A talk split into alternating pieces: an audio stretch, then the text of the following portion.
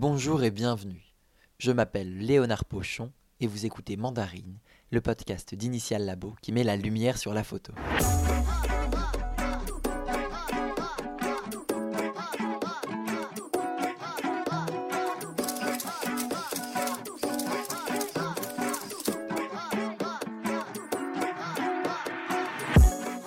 Avant ces vacances de Noël, je vous donne quelques idées de cadeaux avec des interviews de photographes qui vous parlent de leurs livres présents dans la boutique d'Initial. Je me suis demandé au fil de ces interviews comment ils s'exprimaient dans leurs livres, qu'est-ce qu'ils y mettaient d'eux-mêmes et en quoi leurs travaux les modifiaient eux, les façonnaient presque. Dans cette quête philosophique, on peut dire sans prétention, j'ai rencontré Yann Morvan pour ses archives Bad Cop qui sortent sous la forme de fanzine toutes les deux semaines, Fabien Voileau pour son premier livre auto-édité La vie des autres, Irène Jonas et son livre Crépuscule, autant de chemins différents que de personnalités et que d'artistes qui, j'espère, vous plairont. Allez, je ne vous en dis pas plus et vous laisse avec les interviews. Je suis né en dix-neuf cent cinquante-quatre. Euh, disons, j'ai commencé à faire de la photo à partir de soixante-treize, mille neuf cent soixante-treize, voilà. Je continue à en faire. Ça fait plus de quarante ans que vous faites de la photographie. soixante-treize à vingt-deux, ça fait quarante-neuf ans. Qu'est-ce qui vous plaît dans la photographie ? C'est raconter l'histoire du monde. Et là, vous êtes ici pour une signature de livre. On a devant nous des... Il y a mon premier reportage, là. C'est sur un bidonville à Nice, qui n'existe plus. Il n'y a plus de bidonville maintenant, si ce n'est les camps de réfugiés euh, sous les périphériques et puis parfois les, les camps de gitans. Mais à l'époque, c'était les travailleurs immigrés qui venaient sur la Côte d'Azur, c'est à Nice, pour construire, le, pour bétonner le littoral. Donc, ils veulent venir des Algériens et des Marocains, qui logeaient dans des cabanes en bois pour travailler la semaine. Et donc le, le, le week-end, ils venaient se reposer et puis euh, ils buvaient, il y avait des prostituées, euh, ouais, ils buvaient jusqu'à plus soif, quoi. Ils oubliaient leur semaine de travail sur les chantiers. Et à côté ? À côté, on a, on a l'histoire de Max Hardcore. Max Hardcore, c'est un type euh, qui était ouvrier fraiseur et qui a fait fortune dans le, dans le sexe dur aux États-Unis. Et donc, il a, c'était le roi du fist-fucking et du mouth-fucking. Et donc, il a fait un empire. Là, il est dans sa villa, à, dans la, la vallée de San Fernando. Et euh, lors d'un tournage d'un film, il a accepté bah, de montrer son univers. On y est allé deux ans de suite, parce qu'il vendait des cassettes. Et donc, il pensait que ça lui ferait une bonne publicité en France. Donc, bah, la France, c'est le territoire... Euh, De la, de la bagatelle, de la grivellerie. Donc il s'est dit, ça va, ça va leur plaire, je vais vendre des cassettes. Et donc, euh, c'était tellement énorme, quoi, que je, bon, j'ai fait ce reportage qui est, je pense, assez drôle sur le monde du sexe hard aux États-Unis. Un peu le, euh, l'aspect déliquescent, hédoniste et, euh, et fin du monde, quoi, de la société euh, capitaliste. Ça, c'est la fin du monde de la société capitaliste ? Ou c'est plutôt son... C'est le... Oui, parce que c'est quand même... Euh, la matière brute étant le corps, euh, enfin les organes, hein, vagin, pénis, et cetera. Donc on va même au-delà de la force de travail. C'est-à-dire c'est une force de travail qui est, je dirais, naturelle. Et donc dans, dans le, le, pour faire de l'argent, donc dans le système capitaliste, c'est la base, hein, c'est d'utiliser les œuvres vives pour, euh, pour faire de la, de la plus-value. Et donc là, c'est, je trouve qu'on est encore plus bas dans les choses. Ça va encore moins que le mineur de charbon et, et le docker du Havre. C'est... Euh, C'est, voilà, elle utilise son vagin, et, bon, lui son pénis, pour gagner pas énormément, hein, ils n'étaient pas très riches. Et là on est donc sur quand même deux univers très différents ou, ou similaires au contraire ? Non, c'est ma vision du monde, c'est le chaos, le chaos total. Et donc je photographie le chaos depuis quarante-neuf ans maintenant, voilà. Et ça vous, ça vous rend pas les yeux trop noirs de photographier que le chaos ? Ah bah non, je découvre toujours des nouveautés. C'est un peu comme la, une, une plantation de, de champignons de plus en plus bizarre. Donc à chaque fois, il y a une nouveauté incroyable. Et c'est quand même, ouais, c'est impressionnant de voir à quel point l'humanité peut se détruire ou cette espèce de tragédie. Les gens sont toujours attirés par les choses extrêmes. Hein. Ils regardent Cyril Hanouna le, le soir. Donc euh, moi, je fais un genre de Cyril Hanouna sur papier glacé. Mais qui est quand même euh, du réel. Parce que vous faites de l'extrême aussi. Pas toujours, mais un peu. Mais la, la, le monde extrême, hein. Le réel est important parce que euh, quand il y a quelque chose qui vous tombe dessus, euh, et pour pas paniquer, moi j'ai fait euh, quand même beaucoup, beaucoup d'années de guerre. Donc euh, c'est, un, c'est un métier d'ailleurs. Et, euh, et pour pas paniquer, pour garder son sang-froid, pour te dire, pour euh, bah, pour survivre, quoi. Il faut quand même être, euh, être dans le réel. Et, euh, et c'est important. Et beaucoup de gens aujourd'hui, je vois, euh, surtout chez les jeunes, un peu les, bon, les bobos, les, bon, et cetera, qui prennent des drogues, de l'alcool, des choses comme ça, parce qu'ils ont peur. Le problème de, les jeunes ont peur du réel. Et, euh, et on ne leur montre pas. Peur du Covid, peur du chômage, peur de peur de peur de peur, et les gens ne vivent pas, quoi. Donc ils, ils développent des, quelque part des, des psychoses et des névroses qui font que... Moi, moi ma génération, on n'avait peur de rien, quoi. C'était après soixante-huit. Je veux dire, on voulait changer les choses. Aujourd'hui, ils ne veulent rien changer, ils veulent coucouner, ils veulent juste garder ce qu'ils ont. Ils ont des parents qui ont un peu de fric, euh, ils ont un canapé, une copine, et cetera. Ils regardent la télé, euh, des petites vacances, parents chez les copains, et cetera. Donc ça, c'est déjà un truc formidable. Mais ils ne vont pas découvrir l'Amérique, hein. Ce n'est pas des Christophe Colomb, les jeunes d'aujourd'hui. Alors que moi, ma génération, il fallait, euh, c'était euh, sous les pavés, la plage, enfin, il y a des trucs, on allait... Tout ça est terminé, hein, ils sont tous un peu décédés, ou vieux, ou alcooliques, ou drogués, et cetera. Tous ceux de ma génération. Il y a très peu qui subsistent encore. Et, euh, et donc, euh, montrer du réel, c'est aussi euh, une ouverture, quoi, vers, vers la, plus de liberté. Voilà, c'est ça. Montrer du réel, je suis d'accord, vous, vous le voyez, le réel. Mais imaginons le jeune qui... Euh... à un, un milieu de vie privilégié, qui va l'acheter, qui va le regarder dans son salon, celui-là par exemple. Eh ben, il, va, il, il, va, il va se poser des questions. Il va dire ça, ça existe. Ah. Je me disais peut-être qu'il va simplement se dire tiens, voilà, c'est une, une autre facette de la réalité, mais qui ne me touche pas moi. Qui... Il, il restera toujours quelque chose. Toujours il reste quelque chose. C'est-à-dire, c'est quasiment, moi, c'est un virus que je que j'inocule. Euh, c'est-à-dire un virus de euh, euh, voilà euh, les immigrés, un virus de, du sexe, un virus de la guerre, un virus de la violence, un virus de ça pour dire regarde, c'est comme ça que ça se passe. Là. Et je pense que c'est important de voir les choses. Moi, quand j'ai démarré, dans, j'ai vu des plein plein de livres des soixante-dix et tout. Je m'intéressais à ça. Et donc, ça m'a aidé beaucoup à, à, à être confortable dans ma tête aussi, parce que l'important, c'est d'être bien.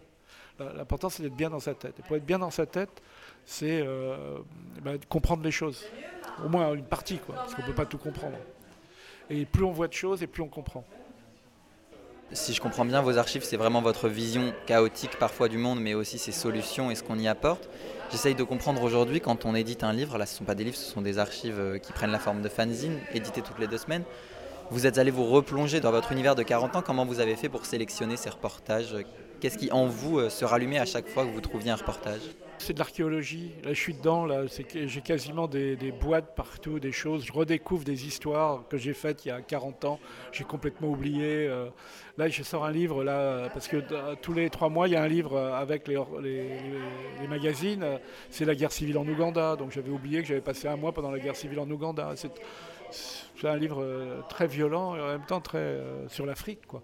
Et, euh, et donc ça, c'est, pour moi c'est, c'est comme si j'étais un chercheur, euh, j'ai euh, peut-être euh, une dimension schizophrène dans le fait où je vais voir un type qui s'appelle Yann Morvan qui a longtemps a fait des choses, donc j'ai récupéré ça, parfois j'ai oublié. Je m'appelle Fabien, donc je suis photographe basé à Paris.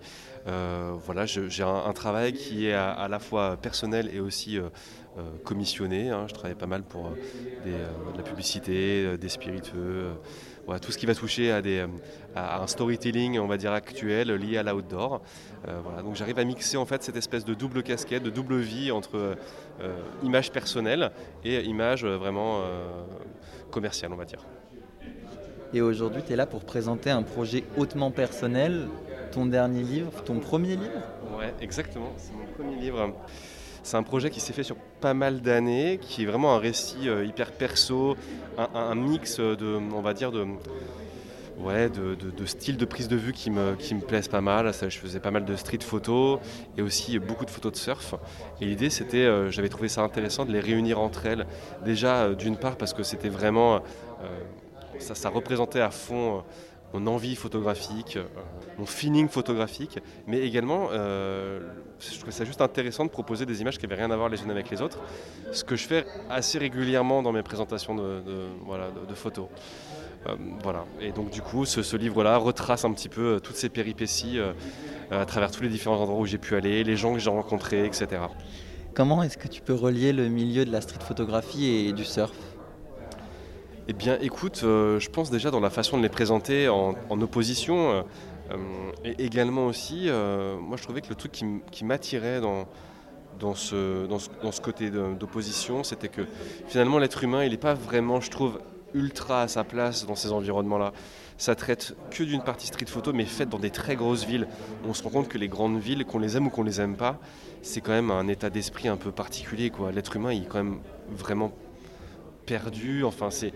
Je trouvais quand même que c'est un, un truc qui est à, tu vois, aux antipodes de ce qu'on est vraiment euh, intérieurement, et cetera.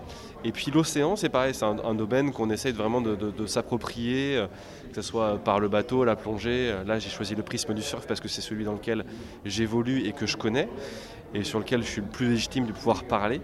Euh, mais c'est pareil, ça reste malgré tout euh, un milieu euh, auquel il, un peu hostile, où on n'est pas vraiment à notre place, on, on s'approprie des choses... Euh, ou en tout cas on en, on en profite. Voilà, je, je trouvais qu'il y avait une, une synergie qui était intéressante sur ce rapport d'opposition pour, pour revenir à ça. Voilà. Dans les deux on est perdu, mais il y en a un qui est naturel et l'autre qui est totalement construit par l'homme aussi. Ouais, exactement, il y avait une opposition minérale aussi, tu vois, entre, euh, entre l'eau, entre le béton.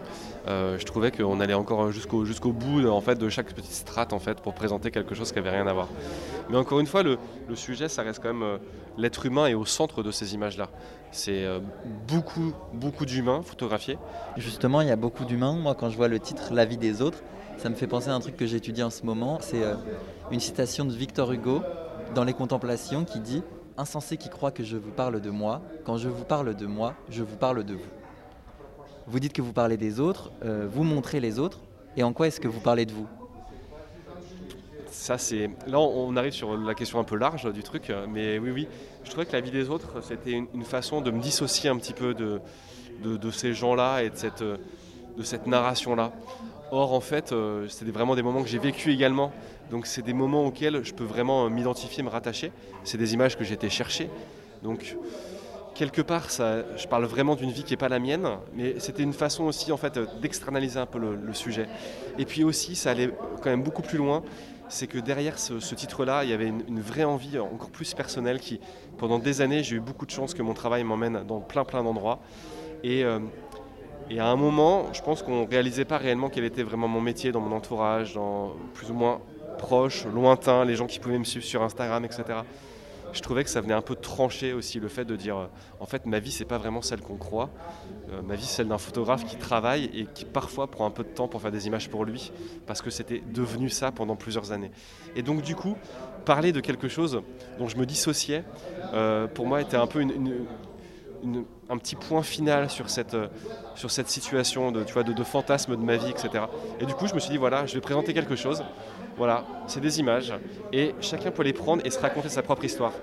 Euh, voilà, donc la vie des autres, ça vient résumer, je pense, à la fois le truc primaire des photos, tu vois, le sens premier du, du, du projet, du sujet, mais également il y a un truc un peu plus, tu vois, plus personnel derrière qui me faisait, on va dire, assez sourire. Et autre question, ce livre, vous l'avez auto-édité ? Dans ce podcast, j'aime bien demander aux photographes des conseils en termes de photographie. Là, c'est un mélange entre photographie et édition. Quel conseil est-ce que vous pourriez me donner ? Je vais dire que le premier truc sur lequel j'ai travaillé depuis pas mal d'années maintenant, c'est de pouvoir revenir sur des images. C'est-à-dire, regarder des images à différents moments, on va avoir une appropriation de ses, ses propres images qui va parfois évoluer, parfois dans le mauvais sens, parfois dans le bon sens, c'est-à-dire dans un sens qu'on va plus apprécier et parfois un petit peu moins. Mais le fait de revenir sur ces photos-là, de les regarder, de, d'aller vraiment sur la réflexion de comment on les a faites, de ce qu'on voulait raconter, et cetera. Je crois que c'est un, le taf qui est le plus important dans notre métier, mais également dans un projet d'édition, parce qu'on doit sélectionner des images, puis ensuite en shortlister, shortlister, pour aller vraiment à l'essence même de ce qu'on voulait raconter en tout cas. Et ça, c'est quand même le taf le plus important dans un truc d'édition, mais également dans un métier de photographe. Voilà. Je crois que c'est, c'est avant tout quelle histoire on a envie de, de, de partager. Et euh, le regard sur ces images est un truc euh, hyper important. Il faut trouver le bon dosage. Les re-regarder, se reposer des questions un peu fraîches avec des nouvelles choses qu'on a pu apprendre. Se dire « Ah, mais celle-ci, en fait, je suis vraiment passé à côté. » Mais elle a vraiment un truc, en fait. C'est juste parce que son œil a évolué. On a évolué en tant que personne, mais aussi on a peut-être... Euh, voilà. Euh, Ça dépend de ce qu'on a fait à ce moment-là. Peut-être qu'on était un peu blasé d'un truc. Là, on revient un peu sur un truc, c'est plus frais. Voilà. C'est super important, je trouve, ce truc-là. De... Et pour faire un livre, c'est la base du truc. C'est, au-delà d'avoir un sujet et tout, c'est comment on va construire ces images, quelle histoire on va raconter. Voilà. C'est le seul conseil que j'ai. Ça vous a plu l'auto-édition? Vous comptez recommencer ou, ou un éditeur ne sera pas, pas de, de mal la prochaine fois? Bah, franchement, l'avenir le dira. Ce, que, ce, ce qui est certain, c'est que pour ce projet-là, qui était plus que perso, euh, je suis très content de l'avoir auto-édité parce que j'ai gardé la main mise sur la direction artistique, sur les images, et cetera, sur le cho- tous les choix. De la couverture au marquage, au papier, à l'imprimeur. Ça, c'est très important. Je me suis certes entouré d'une petite équipe euh, très talenteuse, mais malgré tout, c'était mes choix en permanence, c'était moi qui tranchais, et je suis content de l'avoir fait comme ça. Donc, voilà, donc euh, très heureux. En revanche, pour l'avenir, s'il y a un jour un nouvel ouvrage, euh, peut-être que ça sera dans, sur un mode différent, mais j'ai en tout cas vu... Euh, le prisme de ce qui était possible en auto-édition et je devine fortement ce qui est possible ou pas en, en, en édition plus traditionnelle avec un éditeur. Voilà. Donc La vie des autres, auto-édité, disponible notamment à la boutique Initiale et sur euh, votre site ? Exactement, sur mon, euh, sur mon e-shop et pour l'instant c'est disponible que chez vous parce qu'ils viennent d'arriver aujourd'hui mais euh, il va y avoir quelques librairies euh, d'ici peu de temps, voilà. Mais ça sera très peu, c'est surtout disponible en ligne, voilà, il y a très peu d'exemplaires, c'est mille deux cents exemplaires, il y a déjà la moitié de vendus, donc il ne reste que six cents pièces maintenant euh, voilà, à écouler sur l'année prochaine, et, voilà. Merci Léonard en tout cas. Irène Jonas pour son livre Crépuscule aux éditions de Juillet. Je suis sociologue et photographe. Euh, que dire de plus? Ça fait déjà beaucoup. Quand est-ce que vous avez commencé à aller vers la photographie? En fait, j'ai toujours fait de la photographie. J'ai essayé très longtemps de la mêler euh, aux différentes recherches sociologiques que je faisais. Et il y a à peu près maintenant une dizaine d'années, j'ai, je me suis beaucoup plus concentrée sur euh, la dimension photographique. Et là, je suis en train de, peut-être d'arriver enfin à faire les deux en même temps, mais c'est, c'est toute une vie pour y arriver. Et là, aujourd'hui, vous venez signer Crépuscule. Est-ce que vous pouvez nous parler un peu de ce projet qui mêle pour le coup sociologie et photographie, j'ai l'impression? Alors, Crépuscule, enfin, j'ai mis deux ans à le faire, donc euh, maintenant il y a trois ans, euh, qui était de revenir un petit peu sur ces traces euh, du nazisme. Euh, sans, sans aller du tout dans un reportage, c'est-à-dire que ce n'était pas une recherche absolument euh, des traces très concrètes, mais c'était plutôt l'image que je m'en étais faite à travers euh, une histoire familiale, à travers des documentaires, à travers tout ce que j'avais pu lire sur le sujet. Et, et donc je suis partie sur ces lieux qui pour moi... Euh, Je veux dire, quand on, quand on parle de lieux comme Prora, comme on parle de lieux Munich, tous ces lieux, euh, Nuremberg, tous ces lieux sont marqués par l'histoire. Et donc l'idée était d'être dans ces lieux et de, d'essayer de me remettre dans, une, dans la peau de quelqu'un qui avait été à une autre époque. Parce que c'est une période de l'histoire que vous n'avez pas vécue, comme vous le dites, mais que vous n'avez qu'entendu, placée sous l'ordre de l'interdit, un petit peu. Alors il y avait un côté effectivement euh, familial euh, euh, qui, a, qui a été de loin touché par, euh, par la période de la Shoah euh, et, et donc il y avait, euh, oui, il y avait un très gros silence, à la fois on, à la fois on en parlait, à la fois on n'en parlait pas, à la fois euh, je sentais que c'était important et à la fois il y avait du silence, donc il fallait me dépatouiller de tout ça étant enfant. Et vous avez mis du temps à y retourner. Pourquoi est-ce que ça vous a chatouillé, on peut dire? Pourquoi est-ce que vous avez eu cette envie d'y aller il y a, il y a quelques années? euh, Je crois que c'est à peu près comme l'envie qu'on a de, d'en savoir plus sur ses parents. Il faut beaucoup de temps. En fait, euh, à l'adolescence, on n'a qu'une envie, c'est de partir très loin de, ses, de chez ses parents. On a envie d'oublier cette histoire avec eux. Après, on a tout le temps où on fabrique euh, et sa vie professionnelle et sa vie affective.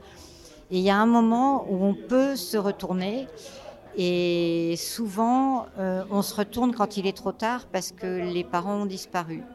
Et donc il y a une parole qui se perd et à ce moment-là il faut arriver à trouver ce qu'on cherche autrement que dans la parole de ses parents disparus. C'est ce que vous avez fait. Est-ce que vous pouvez me décrire une des photos parce qu'elles sont assez particulières aussi vos photos, vous avez peut-être essayé de nous replonger visuellement aussi dans cette époque? Alors, ce sont des photos qui sont prises en noir et blanc, mais retravaillées à la peinture à l'huile. C'est-à-dire qu'il y a, il y a dans le fait de, tourner dans le passé, finalement, j'avais pas envie de, de tirer des archives, ni d'essayer de faire comme si c'était vieux. Je veux chaque fois qu'on soit complètement perdu, qu'on n'ait pas de repères. C'est-à-dire qu'à la fois, quand on regarde une photo, il y a des tas de choses dans la photo qui montrent qu'on est à l'heure actuelle, et en même temps, elles ont une touche de nostalgie qui fait qu'on ne sait pas trop où on se situe. Voilà, donc toutes les photos ont été traitées de cette façon-là. Et alors, le travail sociologique que vous avez posé sur cette époque, d'un point de vue contemporain, comment est-ce que ça s'est passé ? En fait, là, c'est pas un véritable travail sociologique. C'est vraiment un travail sur l'intime, l'intime et en même temps l'universel de cette période. Euh, en sociologie, euh, bon, j'avais lu énormément de choses, donc j'avais un espèce de background sociologique euh, de ce que j'avais pu lire sur la période, mais j'ai pas travaillé sociologiquement véritablement pour ce livre. Je voudrais vous parler de cette citation que vous avez mise au début du livre. C'est « Mais dans la haine nazie, il n'y a rien de rationnel. Si la comprendre est impossible, la connaître est nécessaire, parce que ce qui est arrivé peut recommencer. Les consciences peuvent à nouveau être déviées, obscurcies, les nôtres aussi. » C'est une peur que vous avez ? Oui, je pense que c'est quelque chose qui peut complètement parvenir sous cette même forme, évidemment, mais euh, les extrémismes euh, peuvent, euh, peuvent à nouveau apparaître. Je pense qu'on est en plus à, à une période assez spéciale euh, aujourd'hui euh, de, de changement radical de société et de période difficile économiquement, euh, le passage à la mondialisation. Enfin, il y a énormément de choses qui font qu'on est dans une période euh, assez particulière. Et du coup, euh, on peut effectivement s'interroger sur ce qui peut se passer dans les années qui viennent.